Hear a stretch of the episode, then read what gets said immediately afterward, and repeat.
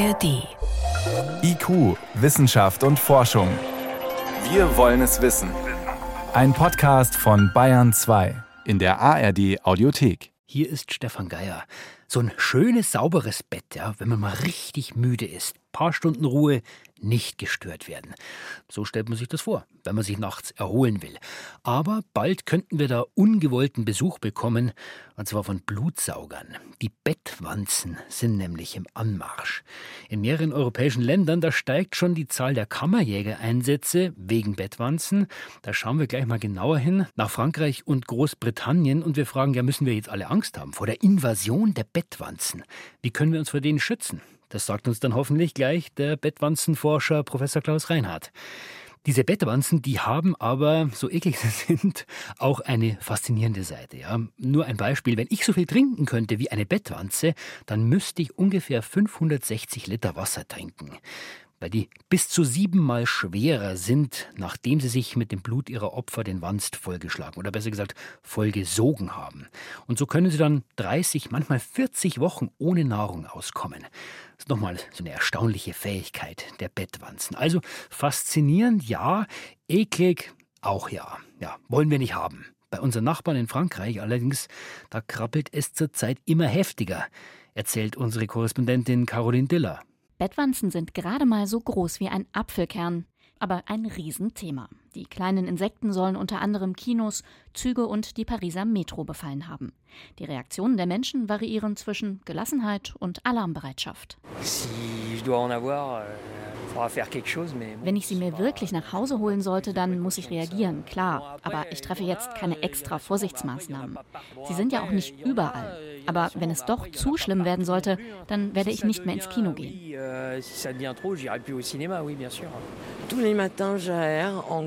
Ich lüfte jeden Morgen ordentlich durch, suche die Laken und die Bettdecke ab. Im Moment geht's noch, aber mir machen all die Dinge, die man darüber liest und hört, etwas Angst.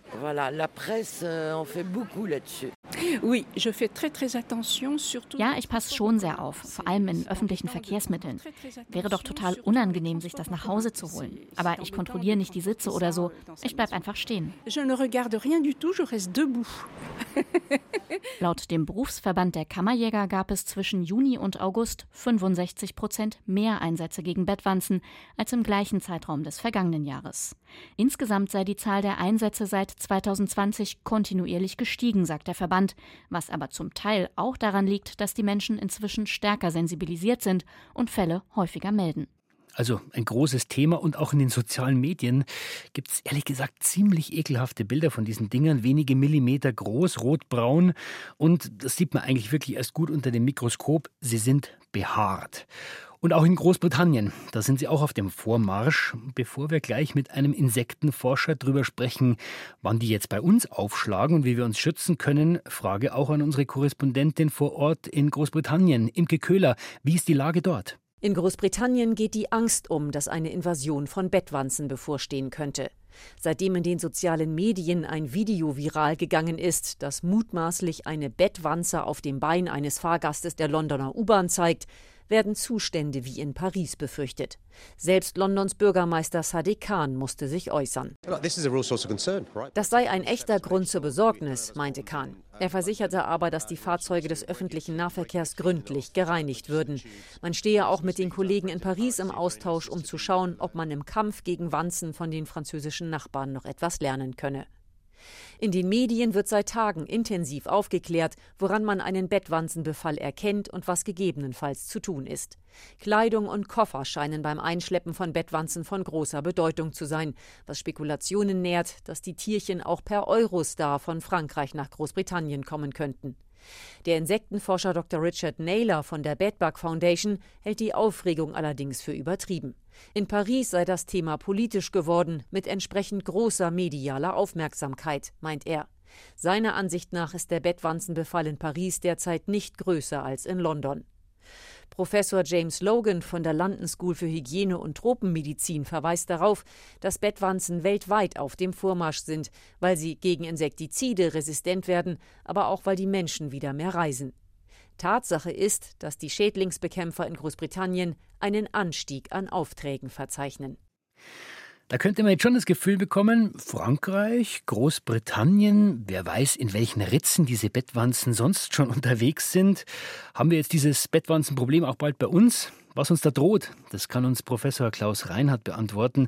Er ist Entomologe, also Insektenforscher und Bettwanzenexperte von der TU Dresden. Hallo. Ich grüße Sie. Sie forschen an Bettwanzen im Labor. Muss man dann jeden Abend sein Bett neu beziehen? Na, wir haben sie, wie gesagt, im Labor und nicht im Bett. Und ich kann sagen, ich forsche seit 20 Jahren an Bettwanzen. Ich habe tatsächlich noch nie welche zu Hause gehabt. Es gibt sicher ein, zweimal Fälle, wo doch im Labor eine daneben lief, aber das beseitigen wir dann ganz schnell und dann gibt es wieder Entwarnung. Das heißt aber, Sie füttern die Wanzen auch im Labor und dann muss man sich als Forscher wahrscheinlich auch stechen lassen. Das ist ein heikles Thema. Wir haben natürlich eine Anlage, wie wir die künstlich füttern können. Aber ehrlich gesagt geht das am schnellsten, wenn wir da wie bei den Mückenforschern mal schnell den Arm reinhalten.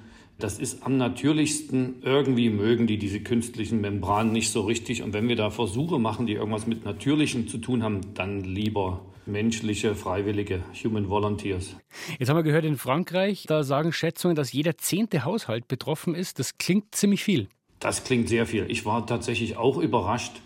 Also äh, das Letzte, was ich mal gehört hatte, war mal in Australien. Da waren äh, Hostels befallen, ziemlich viel in Sydney. Und da war, glaube ich, jedes vierte.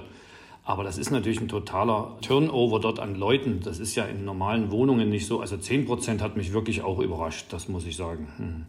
Wie breiten sich denn diese Bettwanzen aus? Also die Klassiker sind natürlich, was man so denkt. Es ist natürlich mit Möbeln also mit gebrauchten Möbeln, auch von Person zu Person mit Gepäck. Ja, ich selber hatte mal so eine Episode, die ist eigentlich ganz witzig, aber da ist, denke ich, dass tatsächlich im Flughafen das ans Gepäck gekommen ist. Dann haben Sie sie mit nach Hause genommen? Nicht zu mir, aber tatsächlich zu Bekannten, beziehungsweise zu meinen Schwiegereltern sogar. Und ich habe die dann eingesammelt, als die dort rumliefen in der Wohnung. Und ähm, es stellte sich erst später aus, wir, raus, als wir dann die genetisch bestimmen konnten, dass die gar nicht aus unserem Labor sind. Ja? Also das war natürlich überraschend, dass ich quasi Bettwanzen mitbringe und die sind gar nicht von uns. Äh, das war lustig. Und wir dürfen eben nicht vergessen, es gibt schon relativ viele Bettwanzen, tatsächlich, also die sind quasi bei uns, die werden nicht immer reingebracht. Ja? Also es gibt das, wir nennen das aktive Ausbreitung, also aus Nachbarwohnungen oder so mhm. über kürzere Strecken. Das muss nicht immer über große Strecken irgendwo reingebracht werden. Wenn man Frankreich und Großbritannien sieht, ist es auch zu lesen, die breiten sich eigentlich seit der Jahrtausendwende wieder aus. Wie sieht denn das Gesamtbild aus? Also wenn wir mal so eine Europakarte nehmen und das äh, rot machen, wo es Bettwanzen gibt, wie sieht die dann aus? Na, die ist völlig rot. Die gibt es ja überall. Also die sind ja selbst in Norwegen nachgewiesen. Das ist interessanter, weil in Norwegen, da werden die Daten gesammelt. In Deutschland werden ja nicht die Daten nicht systematisch gesammelt. Das heißt, wir haben eigentlich gar keine guten Daten aus Deutschland. Ja. Also was wir haben, ist von einzelnen Schädlingsbekämpferfirmen, die dann aufschreiben, wie oft die gerufen werden. Oder manchmal gibt es so Einsendungen an Institute und die notieren dann, wie viel die im Jahr kriegen. Wir haben tatsächlich schlechte Daten, aber die Norweger zum Beispiel, die Dänen, das ist noch besser. Die haben also seit den 70er Jahren haben die da Daten aufgeschrieben. Das sieht man schon, dass das schon in den 80ern losgeht, ganz, ganz unterschwellig. Aber seit der Jahrtausendwende geht es auf jeden Fall los bis nach Norwegen. Ich glaube, es gibt sogar schon ein, zwei Funde aus Island. Aber das heißt, wir wissen gar nicht, wie groß das Problem wirklich ist? Nee, das ist auch deswegen schwierig, weil es in Mitteleuropa natürlich die Bettwanze auch im Freien gibt. Also die ist bei uns ein ganz normales Tier, was an Fledermäusen lebt. Ja, also es zieht sich von Mitteleuropa bis nach Kleinasien rüber bis nach Zentralasien. Dort gibt es also die normale Bettwanze als Fledermausparasit und hier hat man die auch manchmal in Fledermauskolonien. Ja. Und sonst, wo die herkommen, ja, wir wissen es im Prinzip auch nicht, aber wir wissen, haben auch keinen Überblick, wie groß das Problem ist. Das stimmt. Also es gibt nicht viele Länder, die das richtig notieren, weil sie keine Krankheiten übertragen. Ne? Deswegen wird das nicht als äh, Gesundheitsschädling aufgenommen. Okay, sie überträgt keine Krankheiten, sagen Sie. Trotzdem, ähm, die meisten Leute wollen sie wahrscheinlich nicht im Bett haben, finden sie irgendwie ein bisschen eklig. Äh, versuchen wir sie mal ein bisschen näher kennenzulernen. Also, wir haben jetzt schon gelernt, damit sie sich wohlfühlt, braucht sie Blut, möglicherweise auch von Forschern. Was braucht die Bettwanze noch? Also nicht ganz so trocken, schön warm. Ansonsten immer mal schön dunkel, aber wenn die richtig, also wenn die richtig krass sind, solche Verwanzungen, dann laufen die auch tagsüber rum. Woran merke ich denn, dass sie da ist? Riecht ja angeblich so ein bisschen nach Marzipan. Ich würde sie sehen daran, dass man in den Bettecken oder in irgendwelchen Stecken diese kleinen schwarzen Punkte hat. Wie groß ist das? Vielleicht so ein Millimeter, also noch kleiner als ein Stecknadelkopf, mehrere so schwarz. Das sind eben die Kotflecken. Dieser Marzipangeruch, das gibt zwei Gerüche. Der eine, das ist so ein bisschen süßlich, das ist der vom Blutverdau. Ja? Also ich finde es ein bisschen widerlich, klingt ein bisschen eklig. Und das unterscheidet sich auch zwischen den verschiedenen Wanzenfamilien oder Wanzengruppen. Und dann gibt es den, der eher bittermantel, das ist dieser bisschen stechende Geruch. Das ist der, den man aber auch hat, wenn man zum Beispiel so eine, eine von diesen Baumwanzen zerdrückt oder manchmal, wenn man auf eine Himbeere beißt, wo so eine Wanze drin ist. Das ist dieser Geruch. Der ist gar nicht spezifisch für die Bettwanze. Ja, Marzipan ist, glaube ich, eine Vermischung aus beiden Gerüchen. Also eigentlich haben sie zwei verschiedene, ja. Jetzt haben Sie gesagt, Herr Reinhardt, die übertragen keine Krankheiten. Das heißt, sind die nur eklig und gar nicht gefährlich? Also wenn man wirklich jetzt viele, viele Wanzen da in der Wohnung hat, ich denke, dann wird man solche Verhaltensweisen entwickeln, dass das sicher im psychosomatischen Sinne auch als Krankheit bezeichnet werden würde. Also sind sie in dem Sinne auch gefährlich. Aber äh, wenn man da jetzt nicht besonders anfällig ist, sondern sich ganz in Ruhe sagt, okay, also eine Wanze, das ist so schlimm wie ein Mückenstich, okay, naja, da kann man schon ein bisschen aufgeregt sein, das verstehe ich schon, aber jetzt im eigentlichen Sinne gefährlich sind sie sozusagen nicht. Also auf jeden Fall kein Grund zur Panik, höre ich daraus. Trotzdem, wenn wir uns schützen wollen, also wenn wir gar nicht wollen, dass die zu uns kommen, einen blutfreien Raum, den können wir ihnen normalerweise nicht bieten. Was können wir denn tun, damit sie sich nicht angezogen fühlen. Dauernd über 30 Grad heizen zu Hause ist auch schwierig. Also wenn man welche hat, ich kann immer nur wieder empfehlen, den Schädlingsbekämpfer rufen. Da, da hilft nichts. Also wir haben eine kleine Untersuchung gemacht, wir haben die Leute gefragt, was sie machen. 90 Prozent der Leute machen was Falsches. Die sprühen rum oder stellen die Matratze raus.